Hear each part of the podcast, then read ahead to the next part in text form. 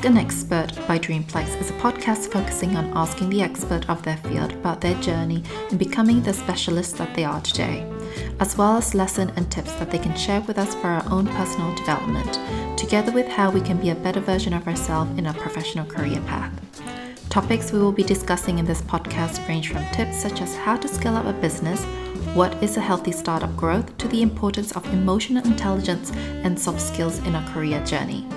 My name is Ian Lee Tran, and I'll be your host for today's episode. Joining me today is Dr. Dong. Dong is notably known as the first Vietnamese in the country to score the ultimate 9.0 on IELTS, not only once or twice, but four times. But before we get into the questions, for those that don't know you, could you please give us a brief introduction? Uh, hello, everyone. Um, thanks for uh, having me on. Uh, my name is uh, Ajahn Bung, and uh, in a somewhat uh, sharing myself and uh, put myself in a box, I, I wear actually quite a number of hats. As you have mentioned, my work primarily has to do with English, the learning and teaching thereof. I also specialize in a standardized test that apparently everyone has to take nowadays, and so that uh, works out a lot to my advantage. Uh, it's called the IELTS, and I also also share a lot of like English study tips uh, and just uh, English resources on social media.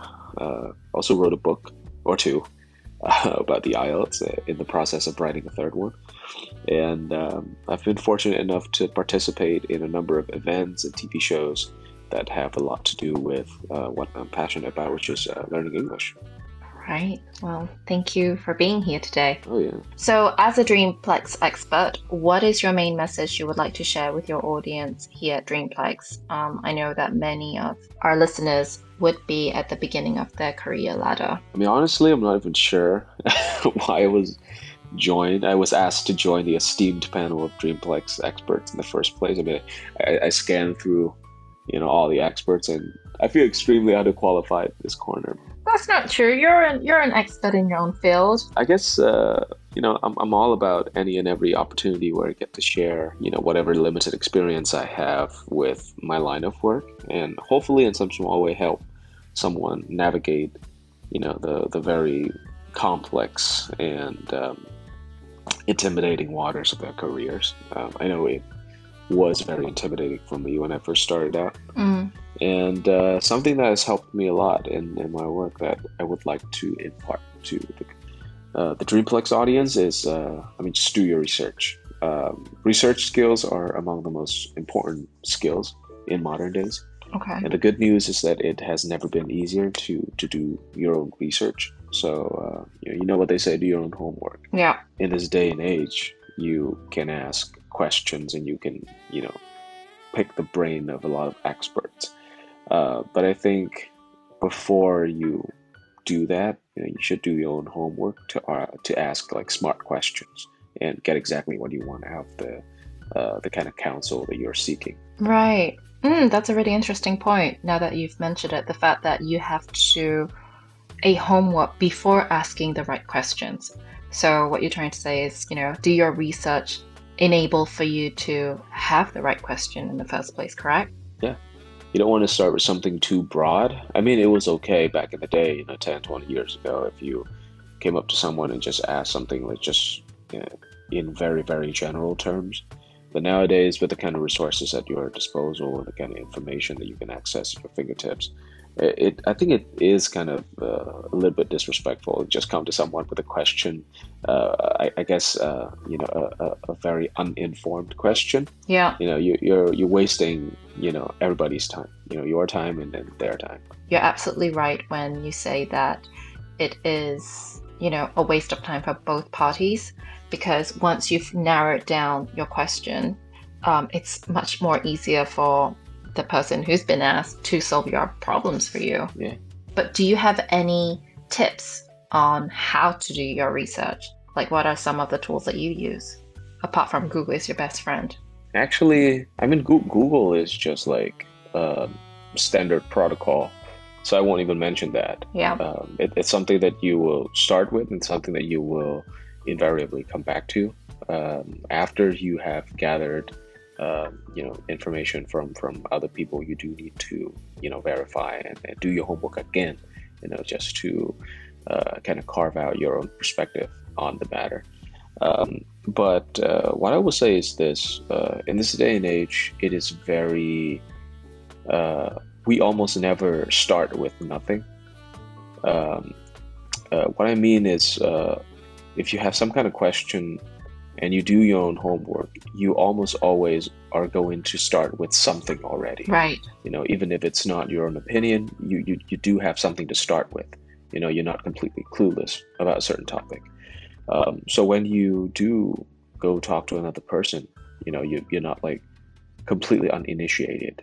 You know, you, you, you are on some level aware about the topic and you can ask good questions.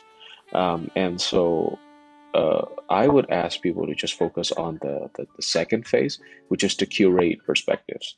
Um, and when you ask another, um, when you ask you know other people for opinions, you do need to make sure that you ask more than one person. By the time you get to the third or the fourth um, person, you know you you already have you know the perspectives of all the, the, the people that you've consulted before that, and it kind of builds. You know, it and you you do have um, something very substantive to discuss with this third or fourth person you know? And so uh, try to try to not just like scour the internet for information but also to be critical of the uh, wisdom that you seek uh, by curating perspectives you know have you know more than one perspective. Yeah and i think um, it's also really important to have the understanding of where you seek that knowledge from. Once you Google, there are tons and tons of answers comes up, but it's really about which sources that you're getting your information from. Same as in real life, like who are you asking those questions to? Um, which whose perspective are you gathering? And I think you do need to uh, dabble um, a little bit in everything, like established sources of information. Um, but at mm. the same time, it's great if you can go on if you go if you can go somewhere where there's more of a heated debate there where, where right. opinions are a little bit more critical and there are mm. actually two sides who argue you you never want to be in an environment where you're just told to do something or to believe in something right right you know you, you do want to see from from from both sides of the argument and and, and for, forums uh, are you know a great place where you can find that kind of uh, exchange of opinions and it just really keeps you grounded. I really miss the forums. My goodness, I don't, I cannot remember what forums do I still join these days. Back in the day, like the early internet days, forums were the thing. Like we, everybody would be in some sort of forum, but these days I actually don't know any. Um, I know Reddit. it's like my sister goes on Reddit all the time, but uh, other than that, I, I myself don't actually join on any forums. But I tend to read a lot of comments. Like my way my way of doing my research or probably understanding other people's opinions. Like i would read um, an article and then i would read the comments of those article and there are always you know two sides to that. Yeah. I, I think uh, what adds a lot of value to any kind of publication is the is the comment section you know? Um, mm. so for example if you go to new york times you know an, an average article would have about like you know hundreds of, of, of, comments. Yeah that's exactly where I, I read my comments. And they're all very well articulated too. They're all super well written. They're all super well written super well argued so yeah. And you would you would uh, be inclined to believe that you know the person behind the screen would have some kind of credentials to be able to produce you know that kind of substantive comment. Yeah. And it, it's a super super informal unofficial you know source of information. Yep. You know but if you uh, I mean, if you look at it enough, you kind of are able to discern whether something is true or not. Okay, so I know that other than being a teacher, an educator yourself, you are actually also an influencer. How did your journey from being an educator to an influencer evolve through times? Like, how did you stumble onto being an influencer? I mean, I, I am dubiously honored. Still feels kind of tacky to refer to myself as an influencer. I mean, it just I guess just kind of happened organically because in the first place, uh, I didn't really have a plan mm. to to be influencering.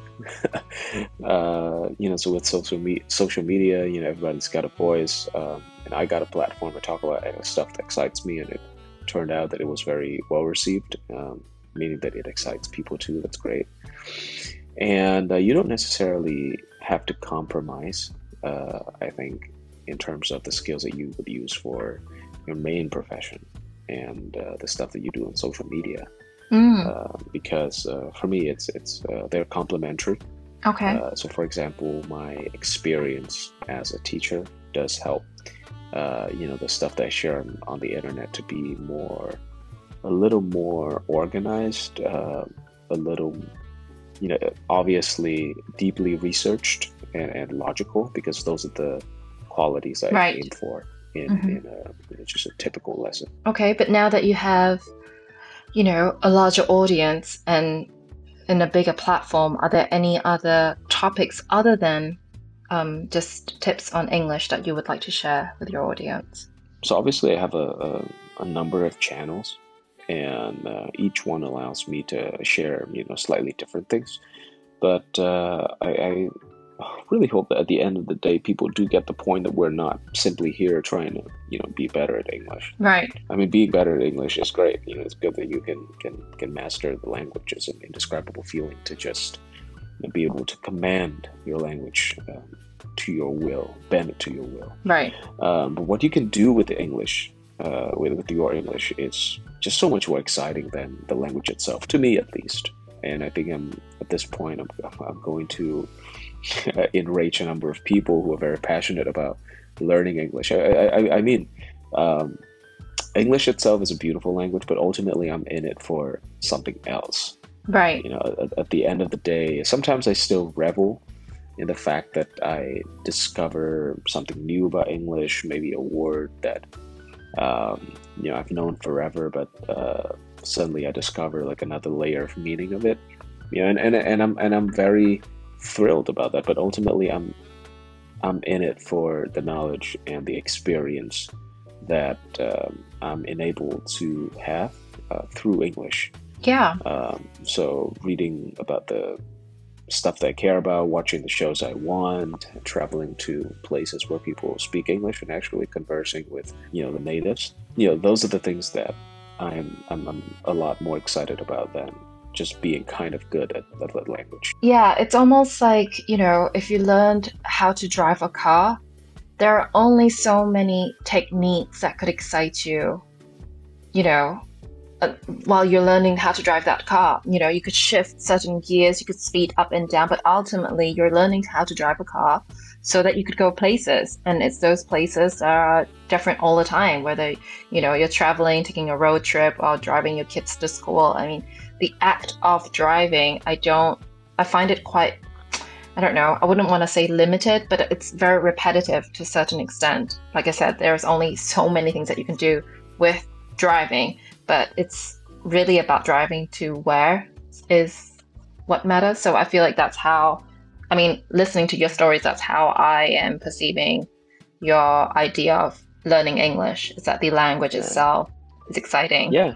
And like yeah. you said, you learn new words, but ultimately it's what you do with your English. You could read new books, you can understand different people, converse with other people, you can travel. Um, yeah, I mean, the I definitely feel that understanding or learning English has really changed my life. I, I see that on an everyday basis. Um, you know, the littlest thing is, for example, um, if I didn't know English, then there are certain books that I would need to wait for the translation into Vietnamese to be able to read it right away.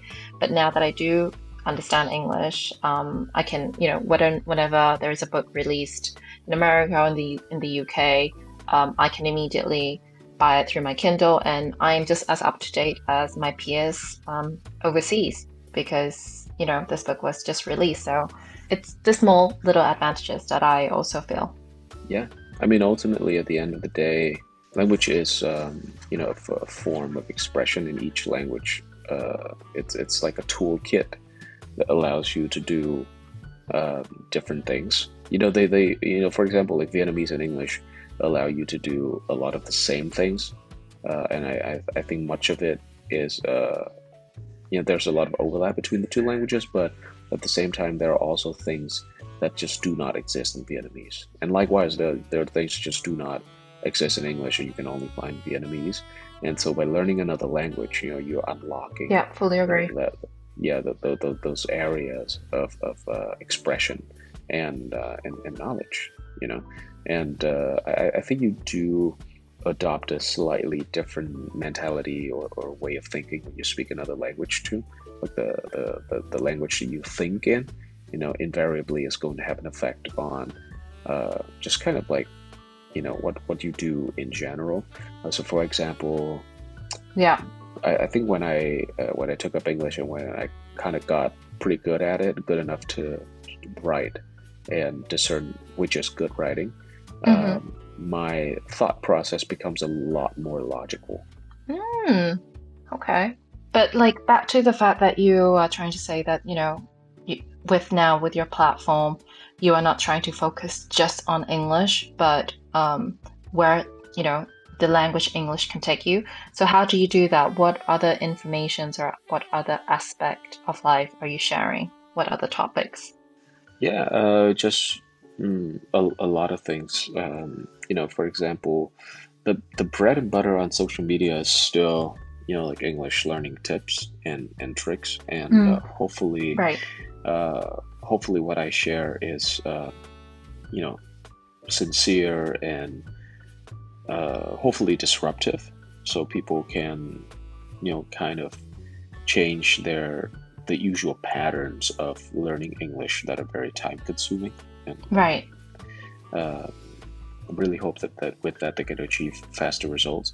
But you know, people are interested in other aspects of your life too, and you know that's where I share about stuff that I watch or uh, clothing. You know, what I'm very interested in, uh, the kind of books I read, uh, and the kind of things I eat on on, on platforms like uh, Instagram.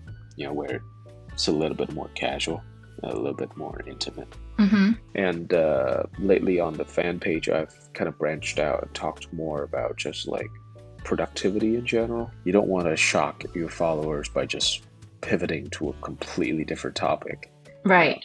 Like I, I, really want to indulge my my my my passion for for tailoring and menswear, but it would be just like super weird mm. if I were to you know go on the Dag blog just start talking about tailoring very in depth. it, it, it, just seems too right. incongruent, you know.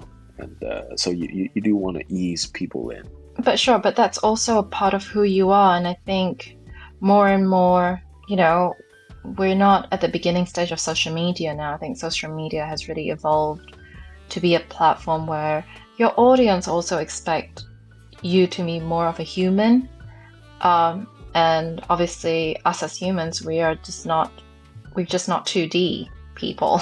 We do have other interests um, other than what we are doing at our jobs. And I think people expect to see that. And I think people are much more welcoming if we share more certain parts of ourselves. I don't know. What do you think? Yeah, it just depends on the platform too. I think Instagram is a lot more conducive to to that kind of sharing. Mm-hmm. Um, okay. On uh, TikTok or Facebook, for example, I think people want something that's uh, not that nuanced. Uh, they they want something that's easily identifiable. You know. Mm, um, right. Yeah. So so especially uh, I think TikTok, you can't just post like random crap. You know you do you do have to right. you know for for such a for such a fun platform it it there is a level of uh, production that goes on behind the scene that's that's uh, uh, a lot more fun and fast right? Yeah yeah. Fun and fast so you really need to catch their attention with what you said by simplifying the message to the core. Yeah, it's it's it's easy for us, for example, to kind of ramble because we have this medium, you know, the the, the audio medium, podcast medium that that's uh, really a lot more forgiving in terms of length, you know. But but for for TikTok, TikTok, you know, you there to grab people's attention, and, and you do need to uh, think a lot about what you uh, say before you, you know, start shooting. And for those who wish to be an influencer of their own chosen field, um, what would be some of the few, you know, top of your head tips that you can give? I guess first and foremost, you need to be an expert in whatever it is that you are sharing about, or at least, you know, in mm. a constant process of trying to be better in wherever it is that you do. Uh, second, like I said before, you shouldn't be too indulgent. You know, it's great that you're passionate about something, and it's great that the passion comes through. Uh, but in order to infect others with the same passion of yours, it is important that what you share be accessible and not too like inside baseball. Like mm. you share like, uh, in other words, don't just focus on stuff that excites you, even though that's important. You know, you, you do need to be right. excited about what you share, but at the same time, uh, extend a gentle invitation to your audience as well by making it a mm. bit, bit easier to to digest. Um, and third, do your own research. Um, I think in order to make your content more accessible, you do need to deliver it in a format that feels relevant and even dress it up or package it in a way that, that looks familiar. And that requires spending time researching what your audience needs or is interested in, you know. Um, so, so it becomes a lot more uh, palatable. Right, right. I know, like, being an influencer, um, especially in this day and age, um, requires you to really, like we mentioned, share a lot of your life to the public and almost at constant speed as well. I mean, I know this has to do with all the algorithm and, you know, like it's just a lot of pressure to constantly be on. Um, so, how do you keep the balance between um, what's business or what's work and what is personal? So, uh, I mean, for me, I try to keep things positive and I do tread very carefully when things are a little negative. Um, mm. Meaning, like I, I don't ever go on rants. I, I don't rant on social media ever. Right. Um, and doesn't doesn't necessarily equate to, uh, you know, projecting a, a, very curated version of my life. Um, right. Because uh, sometimes I do share about my struggles, and and you know, they can be turned into something that's very positive. Uh, to, to inspire my followers. Uh, for example, it's like my weight loss fitness journey or how I overcome a period of just like inertia where I just don't want to do anything. And I know a lot of people feel the same thing. So uh, maybe sharing about those and, and how you overcome um, that kind of feelings. It's, it's good. You did share about your weight loss journey, but obviously now that you are an influencer, what is your view on body image and how important is it within the influence context? I mean, it's a delicate topic because, I mean, politically correct. Uh, you know, if you want to be politically correct, obviously you would want to say, hey, you know, it doesn't matter, but you secretly care. I think it's it's okay. I think it's okay to care. Um, I think influencers are a lot similar to people in the entertainment industry or TV personalities. Which you also are, aren't you? I mean, you are also, you're not only an influencer on, um, you know, social media, but you're also an MC. So you play all hats, all parts. I mean, I'm, I'm, I'm not on TV that often to, to be called a TV personality, but, but I'll, I'll take that. Um, you know, so I mean, you, you do want to be true to yourself and um, be comfortable in your own skin, but at the same time, you know, in order to be comfortable in your own skin, that that means different things to different people, and um, uh, you know, just just what does it take you to be to be confident in front of your audience? Uh, being confident and and believing in yourself, it's it's really important because it, uh, you you do want the sincerity to come through. So I think it's okay to, to care about how you look. I mean, if you believe that you need to lose or gain a few pounds to achieve that confidence in front of your audience, like I say, go for it. You know, um, and and it's a very uh, it's a very rewarding process too. Um, but I think the internet has evolved to a point where you know your followers, most of your followers anyway, are I think they're kind enough to exercise the the, the common decency of not pointing out that uh, you know you look a little bit too thin or you look a little bit too chubby. Uh, your your insecurities. Um, I mean, I hope that that they don't do that. I mean, it's a long story short. If you uh, if you have to do something to be more confident, I, I'd say that you do it for yourself first and foremost, instead of for um, the people the people who are watching you because at the end of the day I, I think ultimately it's you who care about it more than than it's them that is true i think that is true um, i think everybody else is too busy caring about themselves so yeah it's really just for you again coming back to the topic of you know you being a public figure um, being an influencer um, I do understand, you know, doing my own research about the influencers um, job description and what it entails. Um, I understand that there, you know, content is very important. Ultimately, you are a content creator. But so, how do you schedule that? How do you, um, or do you schedule your content releases? Because isn't that a thing that you have to be on air certain days, certain times, you know, with certain topics, or how does it work? Yeah, I mean, some sort of uh, regularity or structure helps uh, the audience to uh, identify you a little bit more easily. Um, and uh, as far as like scheduling goes, um, I'm not like anal about uh, like I try to hit a certain number of things per week, but I'm not like anal about like you know this has to go up on certain days.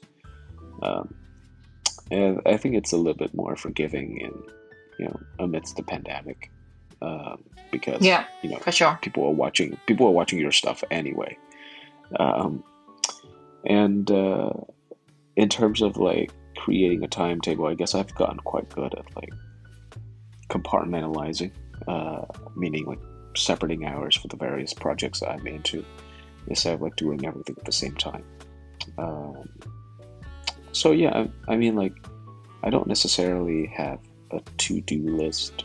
Uh, my Google Calendar is my to-do list. Uh, it, it's kind of dangerous if you you have a list. If you just have a list, I've, I've always disliked lists for that kind of reason because it's it's very it's very binary. You never know whether you can actually accomplish all the tasks you set out to do, and it is disheartening when you don't.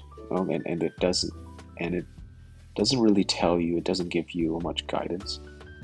So instead of a list, and, and I, I do start with a list actually, but it's more of like just unloading all the ideas that I have in my mind um, rather than like a very concrete plan.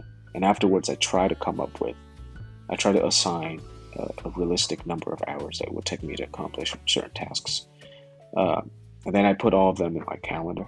Um, so uh, they can be categorized into things I do for self improvement, things I do for my social media project, things I do for teaching, uh, you know, stuff that I need to do uh, for my family.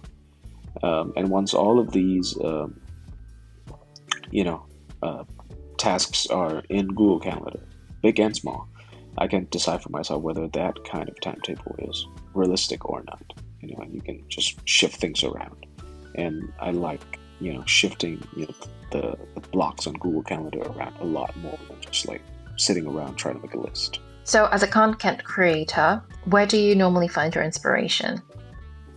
Uh, I like to think it's everywhere, but it has primarily, uh, you know, it has a lot to do with my media diet. So, try to set myself up to be inspired by my own selection of things to read, watch, and listen to. Uh, it doesn't need to be like obviously galvanizing or eye opening either. Uh, I mean, most of my videos on TikTok actually don't come from like a formal brainstorming session or some kind of like research, but rather things I just you know happen to stumble upon on the internet or in my class. It could be a pronunciation mistake or an interesting uh, question about English that a friend might have, and I could, could, could kind of extrapolate and turn that into a full on video. Okay. Um, now, obviously, we are in the midst of a pandemic. I think everybody is, um, again, struggling in their own little way. But how, like during this time, how do you maintain a healthy work and life balance? I know you mentioned, you know, the word balance is overrated, but okay, so how do you just maintain to do both during this time? Um, I mean, the moment you choose to do both, you kind of are choosing to forego balance a little bit. um, I mean, and, and, most people don't really have choice, you know. Um, so I think as young individuals, I mean, you and I are young, um, so young people can can afford to just kind of take it into high gear and burn themselves out a little bit. Uh, and I think it's a good thing to do, um, as long as they. as, as, yeah, I'm just really championing the exact opposite of uh, the internet zeitgeist nowadays. um, but you know, as long as you, as long as you're doing something that you believe in, um, I, I, think I think it's okay to just kind of like be a little restless, and um, it is important to invest in yourself and and your relationships. Don't get me wrong, you know. Um, so you do need to set aside time to just like work out or you know, text people you care about and spend time with them. Uh, but other than that, if you feel you know exhausted or you know if there's a day when you can't lock in like eight hours of sleep, it's not the end of the world. It's, it's just you know, reality. That's true. That is true. I think yeah. it's important to just do whatever you, your body, your mind needs at this yeah, time, to be honest. So. Um, so, the purpose of Dreamplex is to create a better day at work. Um, how would you describe a good day at work for you? I, I'm a big subscriber to rituals. So, things like a good podcast, um, like the Finding audio uh, that I listen to on the way to work, uh, good coffee, preferably at uh, you know my, my usual spot, or uh, you know last but not least, an office that inspires. You know these are the very important things that contribute to a good day at work. I mean, I like to work in a place with ample natural light um, and things like you know uh, books and furniture matter quite a lot in terms of like uh, creating inspiration. I mean, the difference between working on the bed and working in a sleek office in terms of like just simple, simply like keyboarding efficiency is just like night and day, you know. So uh, get yourself situation, uh, get yourself situated at um, you know an office space that that inspires, uh, has a lot of you know light and air circulation. I think that's good. Are there any other specific routines or items that you need to incorporate into your working days other than coffee and books? Um, I mean, it's great if the office has some sort of uh, exercise equipment uh, laying about. For example, like a pull up bar, that's great. Your personal effects or essentials, or whatever you want to call it, also affect your mood to a great extent. Uh, for example, have like a like a piece of Native American jewelry. Uh, it's it's a money clip, um, and it's been heavily used. I, I got it in 2019, and, and, since then I've used it very heavily. And it's like a very inefficient way to keep money, but uh, I, I like the ritual of like fishing it out of my pocket to pay for something. It feels just feels great to the touch. And obviously these days I've I've not used it a whole lot because try to not use cat not uh, use cash. Um, but yeah, whenever I can can use it, I, I, feel great. I also listen to a bunch of things throughout the day, so a pair of Bluetooth headphones is you know non-negotiable. And last but not least, uh, you know I care about clothes, so um, I mean it, it it just feels good to leave the house and get to your workstation, even at home. You know, wearing some sort of tailoring. Um, could be something very comfortable, like a polo shirt under a sport jacket and some jeans. I mean, that does it for me. You don't need to, you know, get suited and booted. But uh, hey, you know, ultimately you dress for yourself, so uh, you know, wear something that makes you comfortable. Could be a pair of sweatpants, or it could be a jacket. All right. Well, thank you so much for tuning in and being here to answer all these questions. Of course. Um, I hope you had a good time. It was my pleasure. Um, and I hope that our listeners having tons of takeaways from this conversation. So yeah, thank you so much, Dom. Really wish we uh, we could do this in person now. Thanks to everyone for tuning in on this month Ask an Expert podcast. See you on our next episode. To make an appointment with a Dreamplex expert, you can visit our show notes for the link.